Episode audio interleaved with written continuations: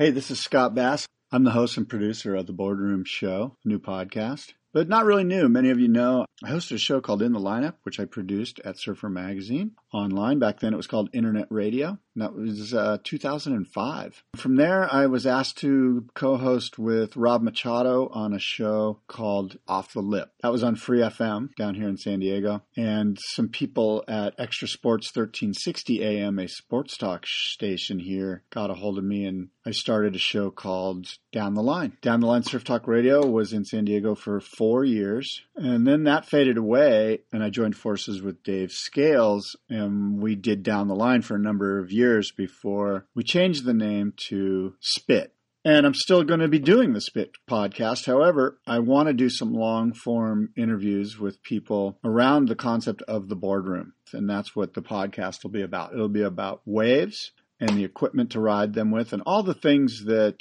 arrive or derive from those things waves and the equipment to ride them with. So it could be surf travel it could be surfboards it could be shapers it could be destinations locations. We'll have experts involved for all of those topics and categories. So the boardroom podcast that's what this is and this is episode one welcome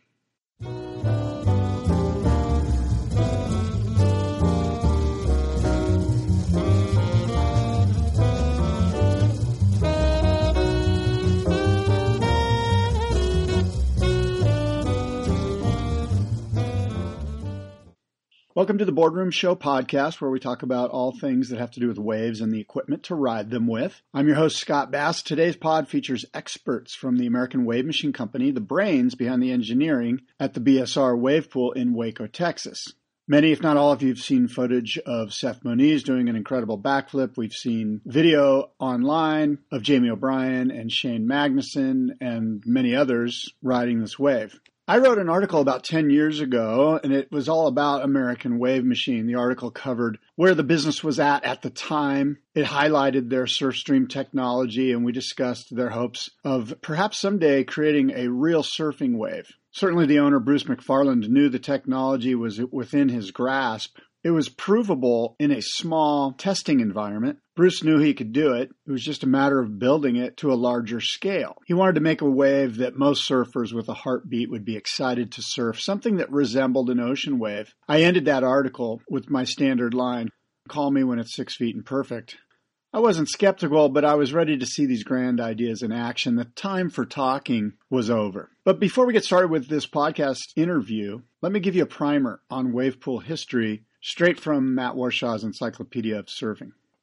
The Encyclopedia of Surfing defines wave pools as artificially generated waves made within confined space, usually by flushing water from a holding tank or by means of a series of paddles or by pulling a foil from one end of the pool to the other. Wave pools, the phrase provokes strong reactions among surfers. Some view them as a practical solution to crowded lineups, as the obvious way to increase the supply of perfect waves. But many surfers, perhaps a majority, we're not sure, perhaps a vocal minority, sees wave pools as an automated perversion of a sport whose natural setting is its greatest attraction. Of course, wave pools will never compare to the raw experience of riding ocean waves, and nobody is suggesting that they will. And anybody that poo poos or has a problem with wave pools can simply just go surfing in the ocean and wash away all your resentments. Nobody's forcing anybody at gunpoint to look at wave pools, to surf wave pools, to think about wave pools. Nobody's taking away the ocean. Now, according to the Encyclopedia of Surfing, the earliest wave pools were built in Europe during the 20s or 30s and were for swimming only. The best known was the Empire Pool at Wembley in London, which opened in 1934. It measured 200 feet by 60 feet had four electrically powered piston paddles in the deep end to rhythmically push forth mild swells that bubbled over in the shallows at the opposite end of the pool. The 1966 built Summerland Wave Pool near Tokyo, Japan, another piston type indoor pool, nicknamed Surfatorium, was the first to be used by surfers. Each hour, the pool was cleared of swimmers, and board riders were given 15 minutes in the barely breaking waist high waves. Big Surf, the first American wave pool used for surfing, was built in Tempe, Arizona, funded by hair coloring giant Clairol, opened in 1969, and the cost was $2 million. The pool measured 300 feet by 400 feet, was set in a 20 acre Polynesian themed complex located in the middle of the desert. Chest high waves were created by dropping millions of gallons of water down a vertical 40 foot high concrete chute and refracting the flow into the pool through underwater metal gates. Groups of surfers alternated with groups of swimmers and mat riders. Featured in the surf press and in surf movies, visited by world surfing champion Fred Hemmings and U.S. champion Corky Carroll, and dozens of other top American surfers, Big Surf represented a media high point of sorts for early American wave pools. Surf contest promoters have always been eager to use wave pools as a way to bring surfing to a larger audience, and contests have been held at locations around the world. Pro Tour champion Tom Carroll won the 1985 World Professional Inland Surfing Championships, the first Pro Tour wave pool contest, at the Dorney Park, Wildwater Kingdom in Allentown, Pennsylvania. At Disney World in Orlando, Florida, six time world champion Kelly Slater won the 1997 Typhoon Lagoon Wave Pool Contest, with Rob Machado taking the event the following year. Meanwhile, Australia's Matthew Pitts, a former World Tour pro, spent nearly five years in the early and mid 90s performing nightly as Sabu, the valiant sword wielding surf prince at the 100 million Ocean Dome wave pool in Japan. By that time, wave pool interest was diverted by a machine called the Flow Rider, which created a stationary wave by shooting a thin layer of water over an inclined hard rubber ramp which in turn deflected the water into a wave, crumbly or tubing according to the flow rider operator. More often than not, a wave pool or a flow rider setup was installed as part of a larger operation, a theme park, for example, or a hotel. Wave pool technology took a big step forward with the development of wave foil pools, which were both bigger than previous efforts and worked by running a wave making foil along a track attached to the bottom of the pool basin. A Spanish company called Wave Garden used the track and foil method to create a long, nearly 20 second, hollow, tantalizing wave in a secluded Basque country location. In 2015, the $12 million, 980 feet long Surf Snowdonia pool opened in North Wales using Wave Garden blueprints. Operating at full power, Snowdonia produced a wave about every 90 seconds and pro surfers from around the world flew in to try Snowdonia and were for the most part impressed with the shape of the wave, if not the size and the power. In late 2015, the Kelly Slater Wave Company, fronted by the 11 time world champion, released a short video of its own track and foil wave pool, which created a bigger, longer, hollower, more powerful wave than anything yet produced by Wave Garden. Slater's wave was an incredible feat. It lit up the internet and has more or less been the standard by which everything else is measured. I've surfed Typhoon Lagoon in Orlando. I've surfed Inland Wave Park in Austin, Texas, and I've surfed at Kelly Slater's Wave Ranch in Lemoore, California. I've had a great time at each and every one of them. I had fun. I was excited. I was and still am eager to go again. And this brings us to the latest installment American Wave Machines, the perfect swell technology at the BSR Wave Pool in Waco, Texas. The About section on the American Wave Machine website tells us that Perfect Swell, proprietary wave generator, creates waves with particle motion like the ocean. The Perfect Swell phased array control system controls air pressure, firing patterns, and sequences to create unlimited wave types. They also claim they've developed a touchscreen interface allowing the operator to effectively design their own wave. Waves can be engineered to any size and shape specification. So let's get into our interview with the experts at American Wave Machines. Okay, welcome everybody. The Boardroom Podcast, and in front of me, I'm happy to be joined by Willy McFarland from American Wave Machines. Willy, good morning. Good morning. Willy, tell me a little bit um, about what your role is with American Wave Machines. Um, well, it's uh, basically we'll say business development, but um, I've been in it for a really long time, and we're really small, so um, almost everyone here does a little bit of everything. That includes sales and marketing and commissioning, on-site installation. Um, so my role isn't really, you know, super constrained. Um, you take out the trash. Yep. You yeah. got to lift heavy stuff, yeah. fix the scale models, all that. Right. And of course, um, as everybody in the surf world knows, we're speaking with uh, American Wave Machines and Willy because of the fascinating new uh, wave pool that's come online in Waco. And uh, maybe you can give the listeners some background on American Wave Machines and their role with the BSR ranch and the wave there in Waco. Well, uh, we are the technology supplier of the wave pool at, at BSR, which is our perfect swell technology, um, which, as you can tell by by the videos, is is large scale traveling wave pool, and it's our first perfect swell made specifically as a surf park for surfing. And um, a lot of people don't realize that we that that this technology is actually been we've had it for a long time.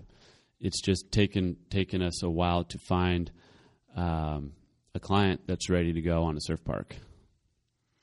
Yeah, you know, you've had a small scale version of this, right, for a long time, probably what, 10 or 12 years.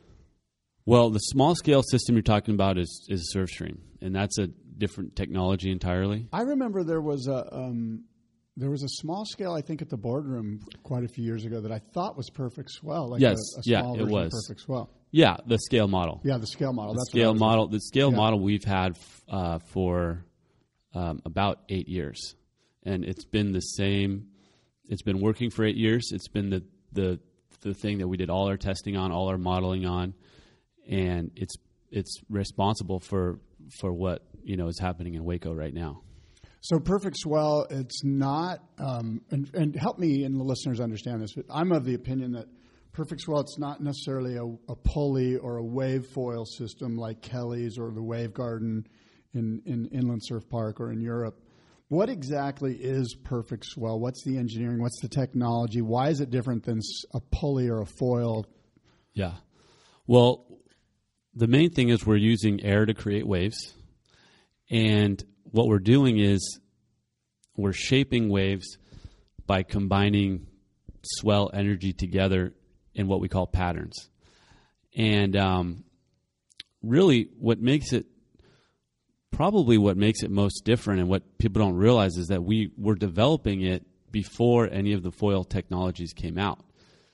And so, what we were looking at was wave pools like Typhoon Lagoon and Wadi Adventure and um, basically those are those are using water drop technology, and we were just trying to we so we weren't developing the technology with the intent of um, longest ride or anything like that. It was simply we've got to improve upon these water park wave pools that are out there because before any of this before KS Waveco and every, everything like that, there's very little wave pool surfing going on and we thought, well, there's an opportunity. We we need to get surfing going in pools. It's possible. We have the technology, and all we were trying to do was kind of just convince people that you can do more than float on an inner tube in a pool because that's really mostly what was going on yeah. prior to 2014 2015 right so the the perfect swell technology instead of dropping water and creating yeah. sort of this wave yeah um, you're using air pressure, and so yeah. instead of, I guess, dropping water, you're pushing water, you're pushing air up. Is that a layman's way to? I guess so. Yeah, it's it. The water does come up, but it's just a different way of moving it around that that that moves it in a more natural way. So the origin of Perfect Swell is actually pretty interesting. Um, in 2007, uh, the the uh, the Aquarium of the Pacific, which is in Long Beach, approached uh, Bruce about. And Bruce is the the main proprietor Bruce is the and fa- your father. Yeah, yeah, my dad and the the founder of American Wave Machines.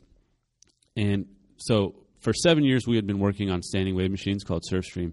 In 2007, Long Beach Aquarium, I mean uh, Aquarium of the Pacific, wanted to do an exhibit that demonstrated the difference between tsunami uh, waves and groundswell, and it was going to show that the point of the exhibit was to show why tsunamis are so d- devastating and damaging compared to a big groundswell, big groundswell, which doesn't really impact the coast too too much.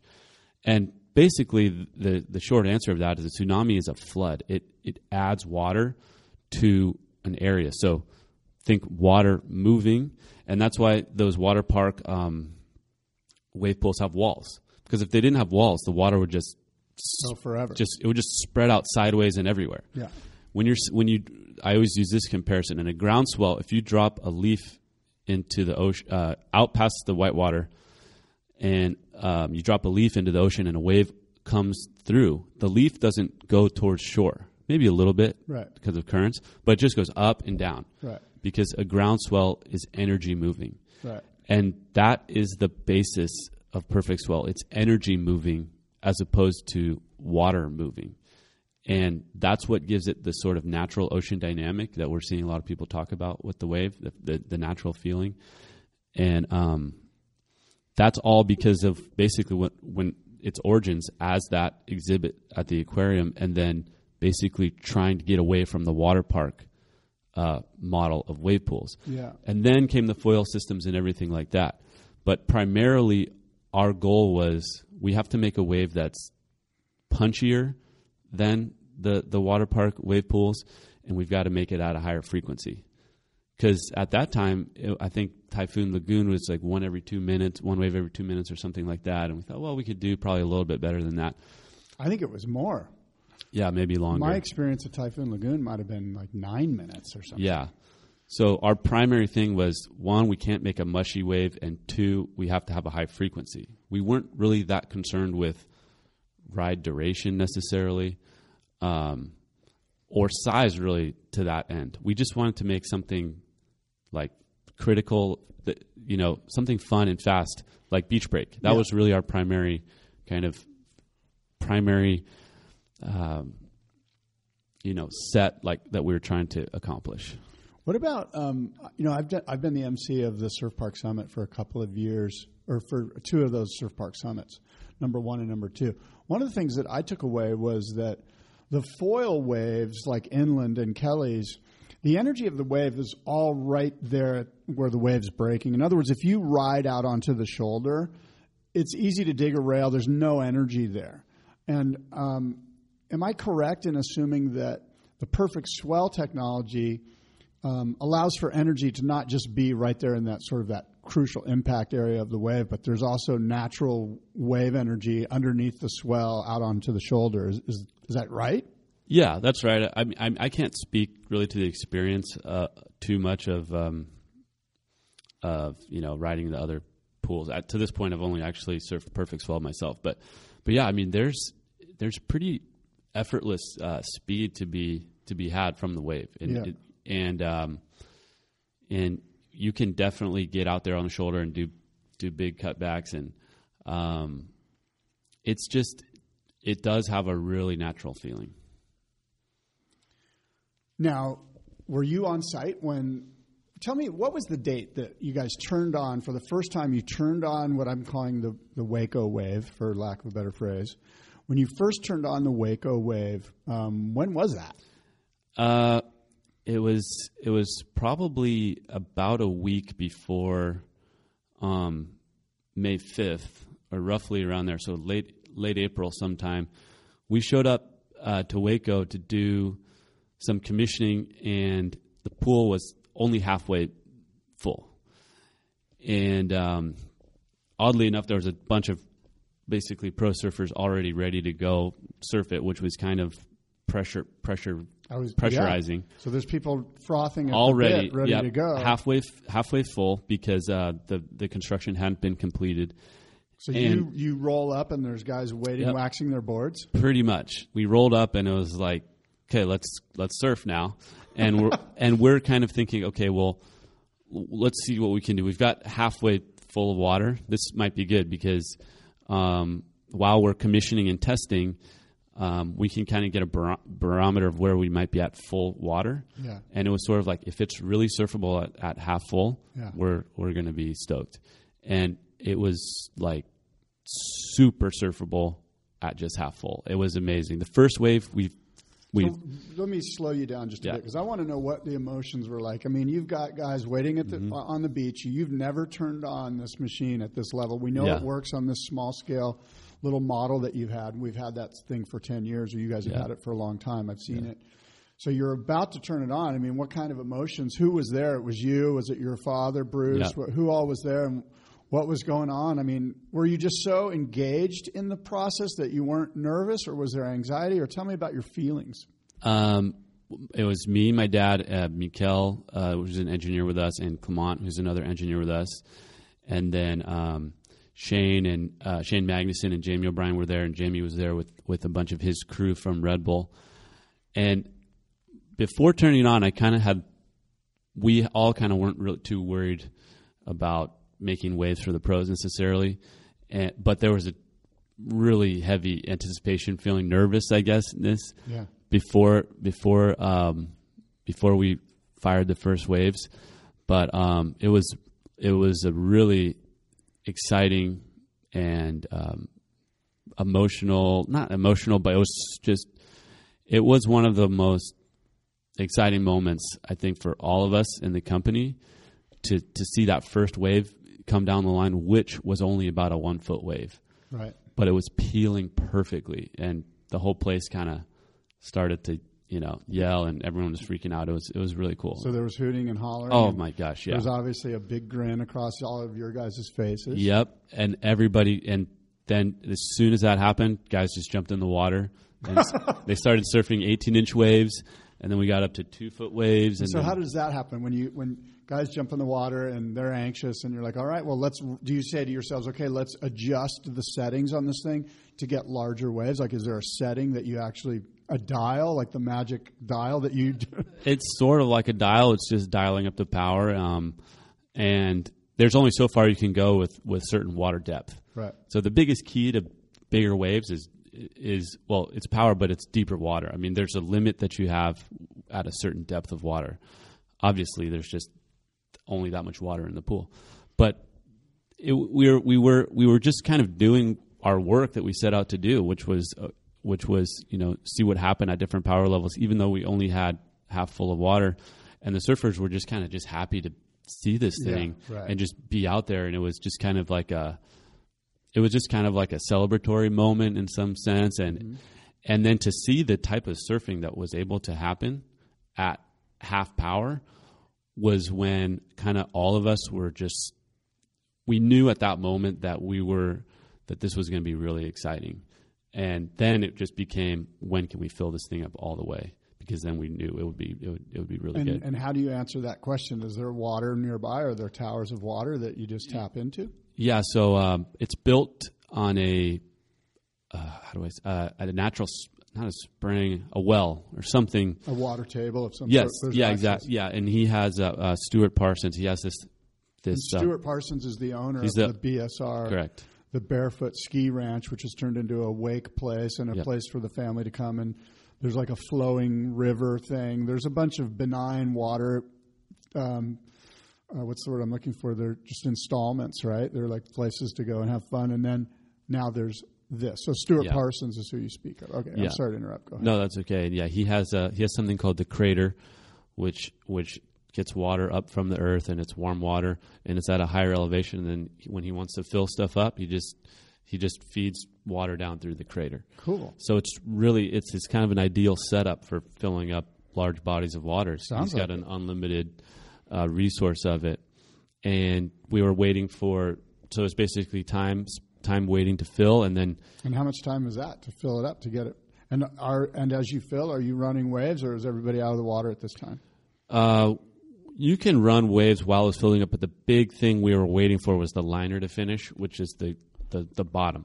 So it could be filled up faster than they could finish the construction on it. So that was the big waiting period. Right. We couldn't run water over the ground that hadn't been completed yet. Yeah. So that that was it. We were Yeah. just waiting so for you're that limited liner. by the liner not being completely Yeah. installed throughout the yeah, basin. of just at the beginning there. Yeah, Right. and we were aware of that.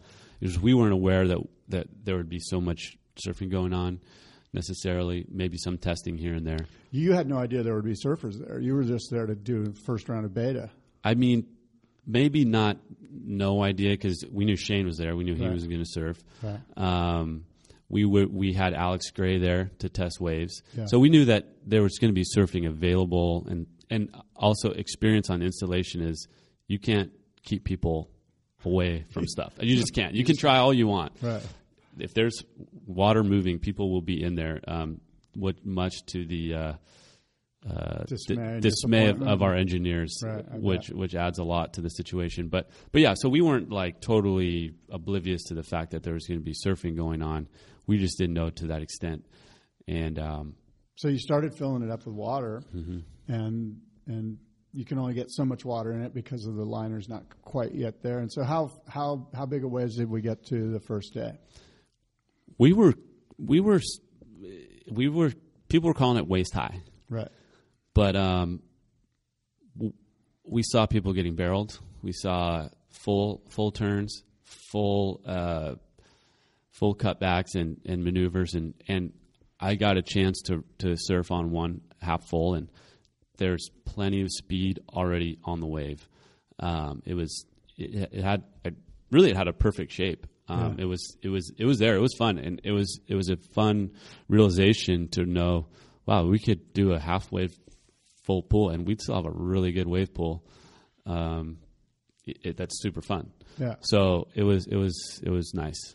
So it sounds like a lot went right, you know, within the first three or four hours. Did anything go wrong? No, just not not anything uh, that's unusual for our commissioning uh, of of installations, which means there's there's there's tuning, uh, there's a few bugs, and then there's a few engine uh, construction issues you might come across, a leak here and there, but nothing major. When you're hiring for a small business, you want to find quality professionals that are right for the role, and there's no faster or effective way than through LinkedIn Jobs. Your time and capital are precious, and there is a powerful resource that can help you focus on what you're good at and integrate people into your team seamlessly to help grow your business. LinkedIn Jobs has created the tools to find the right professionals for your team efficiently and for free. LinkedIn isn't just another job board. Everyone is already on LinkedIn with their resumes and references, and now LinkedIn has designed a hiring platform to connect you with candidates specifically qualified for the job that you post about. More than a billion professionals meticulously organized to connect people by skill set to help us all advance our position. 2.5 million businesses already use LinkedIn for hiring, and 86% of small businesses get a qualified candidate within 24 hours. It's that fast, easy to use, and effective. LinkedIn Jobs can help you write job descriptions, filter the right person to you, and give you the tools to help you interview them like a pro. LinkedInjobs.com slash surf is where you go to post your job for free. Yes, totally free. That's linkedinjobs.com slash surf to post your job for free. Terms and conditions apply. Tell me about how big of a wave can the perfect swell, like if we had an unlimited basin with an unlimited amount, a, a size, Uh-huh. and an unlimited amount of water to put in it, can we get a 12 foot wave out of the perfect swell? I mean, I know that you're talking at cost be damned. Yeah. Let's just say some guy's got billions of dollars. Like, Yeah. I guess what I'm saying is there a limit to how big of a wave the perfect swell could make? Could we make a 12 foot wave?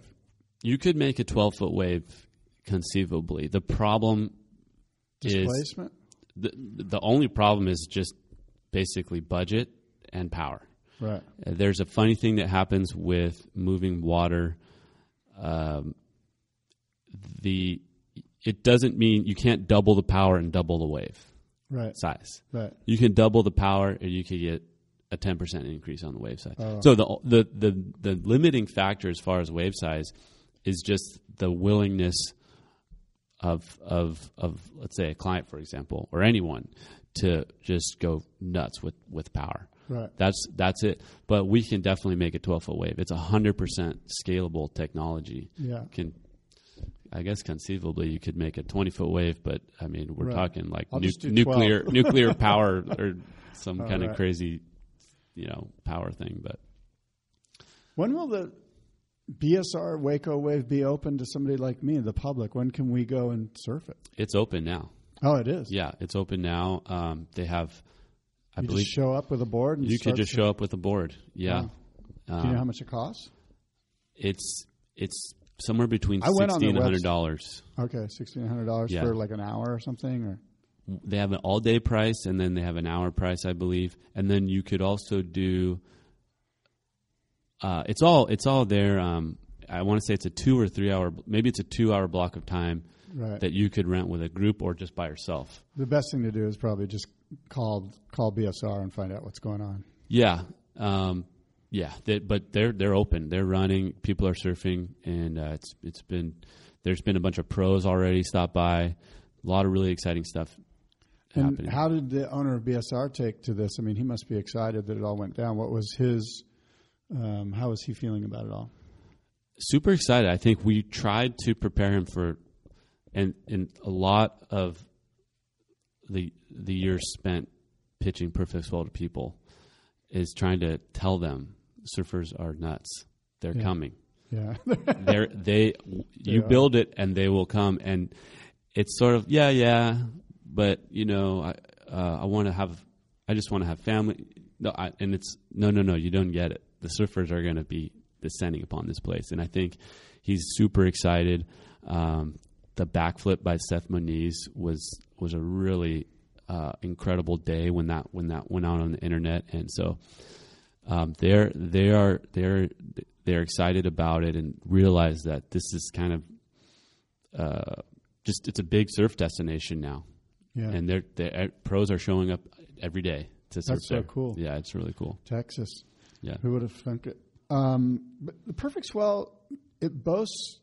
I don't know if boasts is the right word, but Bruce has told me that we can do a bunch of different types of waves with this technology. So maybe um, talk about what those different waves look like. Have they been tested in Texas? Are we just running one type of wave? Have we? You know, what's what's available? yeah. Uh, well, you you've got you've got rights and lefts, peeling waves we call them. Um, we uh, tuned in an air section, which is super popular among the, the elite surfers that, that go there. Uh, we made a wedge type barrel that goes right and left. Um, All of these have been tested. all of these have been tested and tuned, and for the most part, you're going to see sets of peeling waves that run there. That's just how you get the most people surfing How many? pool. How many? How many waves in a set? And how often do sets come? right now they're doing three waves in a set. I think every minute. Uh, you could do a ten wave set, five wave set. Uh, three is kind of the magic number where that third wave is still pretty clean. Mm-hmm. When you get to four and five, the last two waves are still very surfable, but not as clean. Mm-hmm. And uh, and um, um, it, um, it, it just kind of starts to move with too much water. But at, at three waves, the pool settles really fast. So Yeah. one minute, the pool settles, and then you get another three in a row. Uh, that's kind of the most popular for a for a pool that's got a bunch of guys in it. How many guys, and are in the pool at a time? It's not like Kelly's wave. It's just one guy, and the wave comes and he goes. So, Yeah. what's do you know how? I know these are really questions for BSR, but I'm wondering if you have any insight into that. Uh, well, I surfed with uh, about six people at once and got two. I, I didn't need to surf longer than uh, like half an hour. Yeah. I got a bunch of waves. I so when you catch a wave, did you paddle back out? yeah, you just you it, you you you paddle up against the wall Yeah. And just takes you, you you just get right back out into the lineup. Um, it's it's it's not a long wait. I think I don't know what BSR has on a limit as far as p- people in the pool, and when you s- mix beginners with with different Yeah. skill level of riders, and they're still I think working out some of the details as far as operational. Uh, you know practices, but it's looking to me like the three set wave, and I've seen I've seen 15 people in the water, Hmm. um, and it looks like everyone's having fun. All right. And you can also put so if, if you're doing rights, let's say there's sort of this little mini mushy left that flowers off of the other side, Yeah. and we've seen beginners just sort of start to find make their way towards that section of the wave. Huh. So the pool's big enough you can fit a bunch of different people in it, and That's that's kind of interesting, right? That Yeah. you, that you see how the beginners react to the whole thing, and that that they organically and naturally just Mm-hmm. move to that one zone is sort of fascinating. Yeah.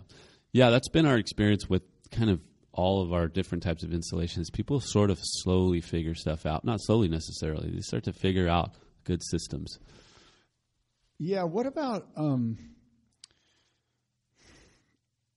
if I show up and I'm like, you know what, I want to go left instead of right or something like that? Like, like is it a matter of just like knocking on the engineer's door and going, hey, crank up a left for us, or like, do you know how that? And again, this may be a question for the BSR people, but do you have an engineer on staff, or do they have an operator that knows how to do everything? Uh, Cheyne Magnusson is the surf park manager, and it's just I think it's just convincing him which which wave you want to surf, which is is probably easier said than done.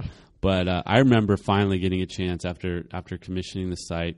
Me and uh, Mikel finally got got in the water for a little bit, and I and I said, Cheyne, I need a I need a right. I need we're gonna wait we're gonna wait three minutes. I want a perfectly glassy right. So that it's as simple as that. and cool. um, if you, I think the best way to get the waves that you want is probably to do the private private uh, rental, Right. and that's that's for sure what I would do. I think. Yeah.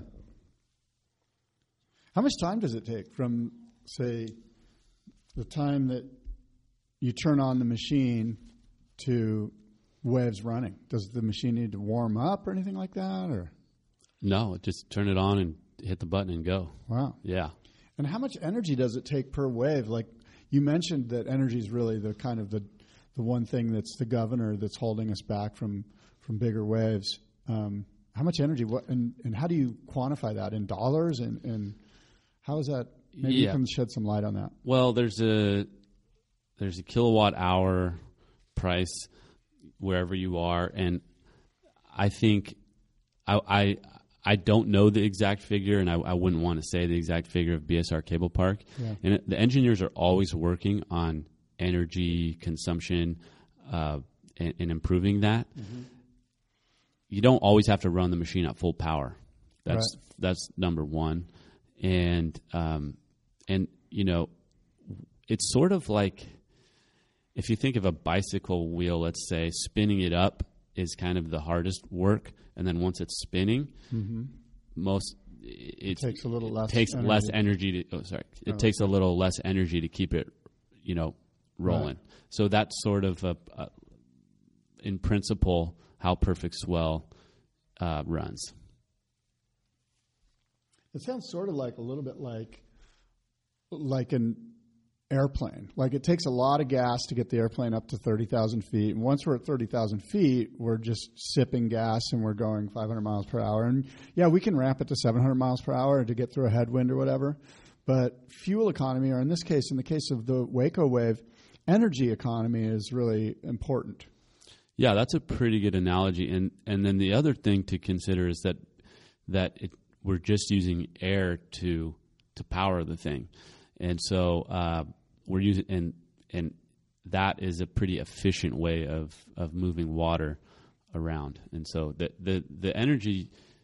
It, it's kind of counter to, to what a lot of people I think probably assume about the system as being this kind of exorbitant. I mean, it's you know you're making a big wave; it's going to cost some energy, Yeah. but it's it's a it's a pretty efficient system. Do you think, relative to the the wave foil model, that it's w- much more efficient? Uh, I don't know. I don't know the numbers on those systems, but um, I just know that water is really heavy. How much? Um, what's the biggest wave at Waco that we can that we can make when the pool's full? Well, if you it, it, obviously everyone's got a different way of measuring a wave. Yeah. um, we're saying six foot face on a peeling wave, and with our wedge, which which is basically combining the energy together of of two waves, let's say, um, that could be probably we could get it up to nine foot face top to bottom, but it's a really square wave that so it's not going to necessarily it's it's almost wider than it is tall Yeah. um, which is pretty. Uh, it's pretty rad, actually. It's it's kind of a scary wave, which I never thought we would do. But uh, but yeah, pretty pretty big wave. Interesting. Um, Let me see here. How big of a pool would we need if I wanted to make a 12 foot wave? Like, like how? What's the footprint look like? Uh, Marie wants to come in. Hi, Marie. Marie's joining us. No, I'm not blowing out any candles for Louie right now. I'm in the middle of an interview. Um, uh, family business. yeah. How big of a pool do you think Uh, we need? Like, I'm just thinking there's got to Yeah. be some crazy rich dude that's Yeah. got like some son that's just a surf stoked grom, and this guy's got unlimited land in you know wherever Visalia or I don't know, you know, somewhere in the Palm Desert or who knows. Well, we would we would have to ask a bunch of questions. So Right. that's kind of the thing with Perfect Swell is, is we just we built a spec. Okay, so this imaginary character wants a 12 foot wave. How long does his ride? How long? How long of a ride does he want? Yeah. And then we'd say, well, uh, you know, how much space do we have to work within? And if it's just if he just wants a like backdoor big 12 foot wedge barrel, yeah. you don't need that much space. Probably the same size pool as Waco, but just juice up all the uh, wave generation area. Yeah. So But does the depth need to be deeper? yeah, deeper. Yeah. But as far as as far as square footage, you, you- you don't need a lot. If you look at our scale model, we for a long time, I, I would always, I would call it the surf ditch, where a lot of people they want to build this real gradual pool area into into let's say a beach like they've done at BSR, which is great because people get to hang out in there that aren't surfers. Yeah. But if you're just pure pure surf, don't you don't care about inner tubing people or you know what you you're just in it for elite surf. Yeah. You build the surf ditch, you don't really need that much square footage uh, relative to let's say the BSR size pool. You could build you could get the same waves with a much smaller square footage. Yeah. So 12 foot wave, it, you, you know, you'd probably be looking at a BSR size pool, just kind of on steroids. Does the BSR pool have these sort of canals? Like I've been to the Kelly Wave and I've surfed the Kelly Wave, and when the after the wave's done, I- and for years this has been sort of one of the I'm sure you know the engineering issues, which is what do we do with the displaced water? And at Kelly's Wave, they have these canals where the water kind of rolls over a little bump and then settles into these canals, and somehow or another they channel that water back into the pool. I think rather quickly. Is that the case at BSR? Are there canals or, no? Yeah, it's um, it's been we we started calling it, and this is thanks to uh, Damo, uh, who is uh, JOB's filmer. We started calling it Beaver Creek because he saw it and he said it reminded him of Beaver Creek at Pipeline, uh, which I which I won't describe the origins of that name, but Right. um, yeah, it works to it works kind of twofold at BSR. One is there's sand down there, so people can.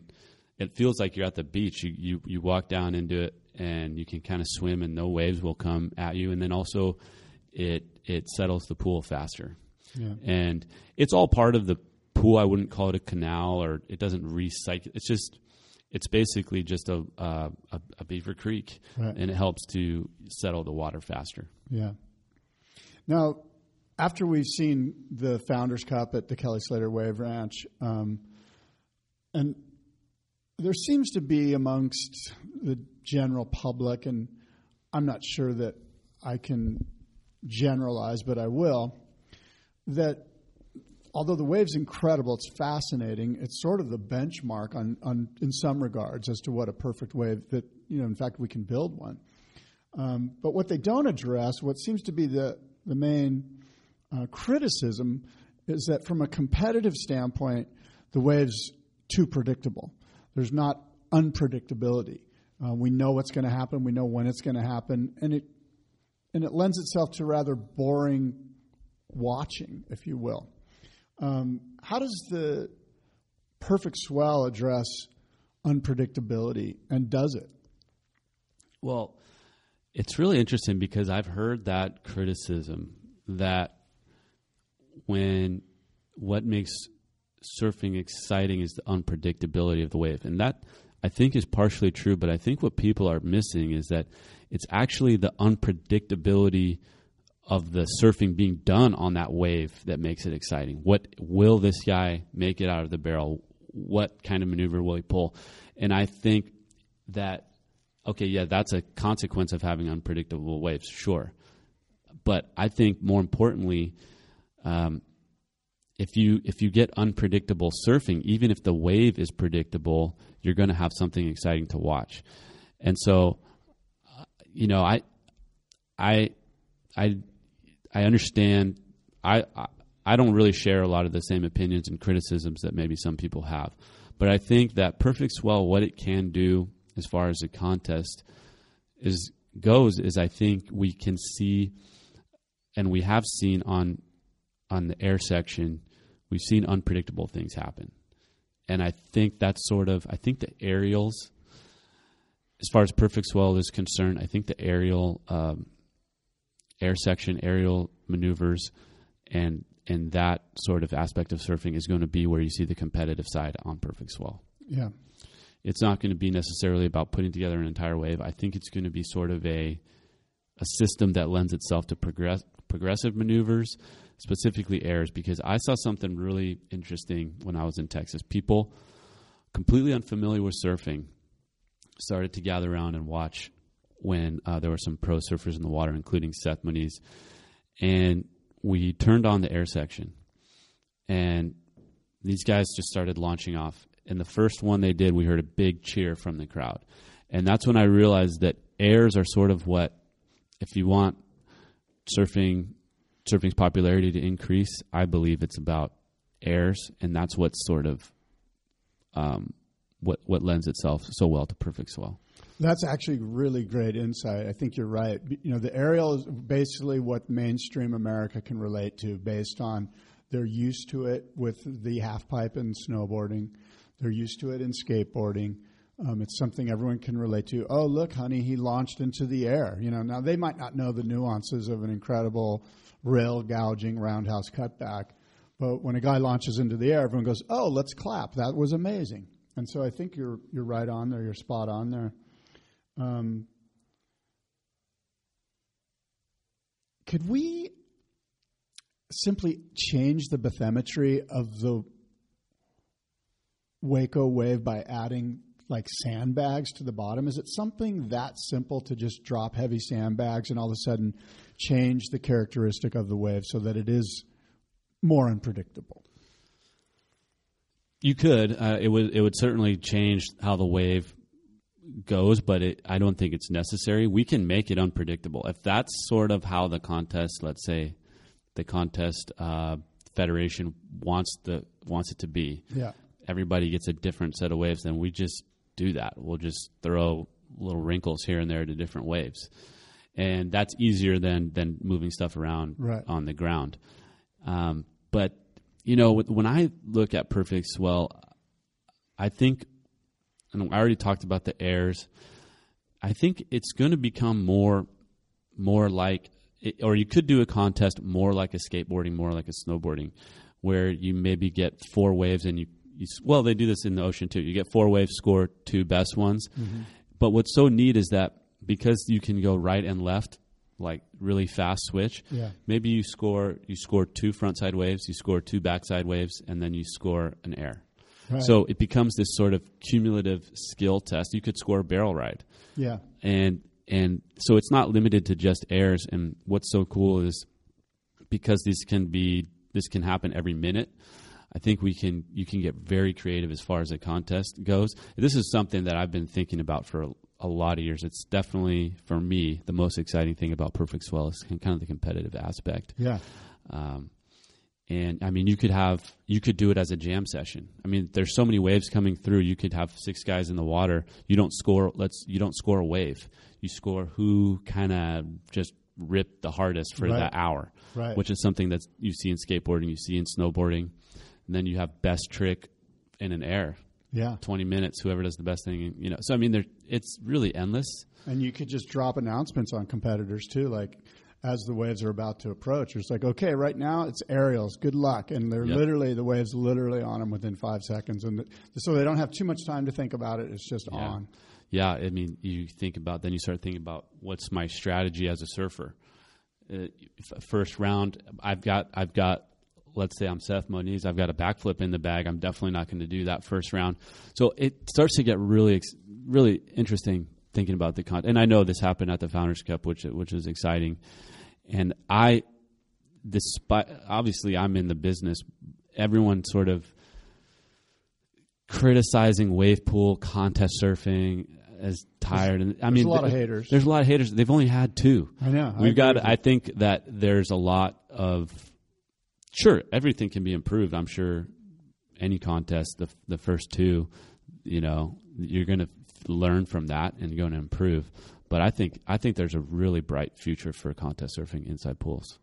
And speaking of that, you know, with the Olympics coming up, um, is it pretty quick a turnaround, a build uh, for a perfect swell? Like, all I need is a guy with land and a construction firm, and we can get one of these things up and running in time for, say, six months down. Like, what is the turnaround time on a build? If I come to you as a potential client, I've got my permits, I've got land, I'm ready to go, I've got water, I've got two, three construction firms ready to put in bids tell me what's my time frame.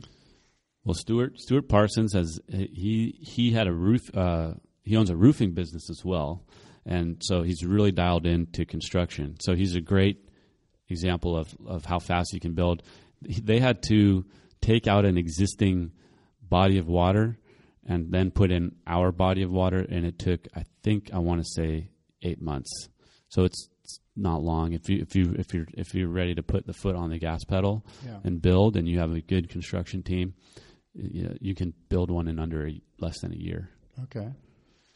Because I could see somebody in in Japan, and I've heard that the people, and this is just rumor, but I've heard that the people at the KS Wave Co. have feelers out in Japan to try to get something created in case the waves for the Olympics in Japan don't don't show up, um, which is certainly a big concern. Yeah.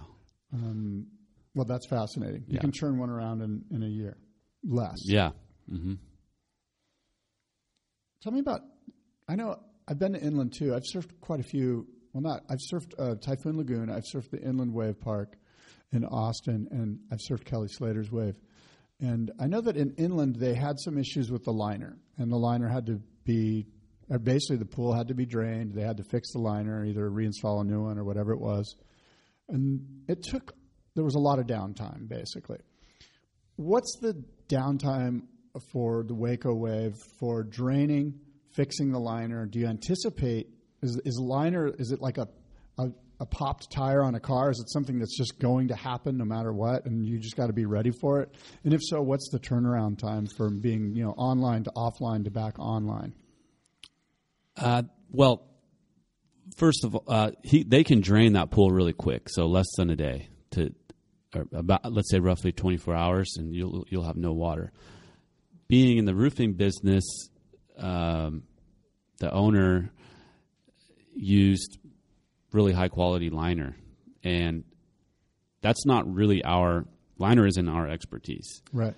Um, I don't think it's going to be a problem Yeah.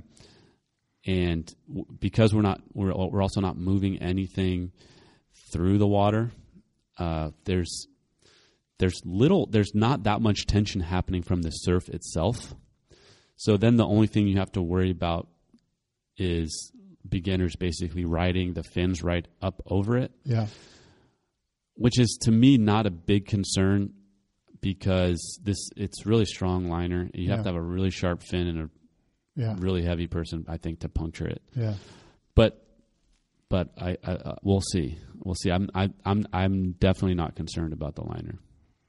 You know, um, social media was a buzz when when we saw that your Waco Wave, the Perfect Swell technology, went online. It, it got spread throughout Instagram and Facebook and Twitter, and it all seemed to happen the same weekend as the Founders Cup.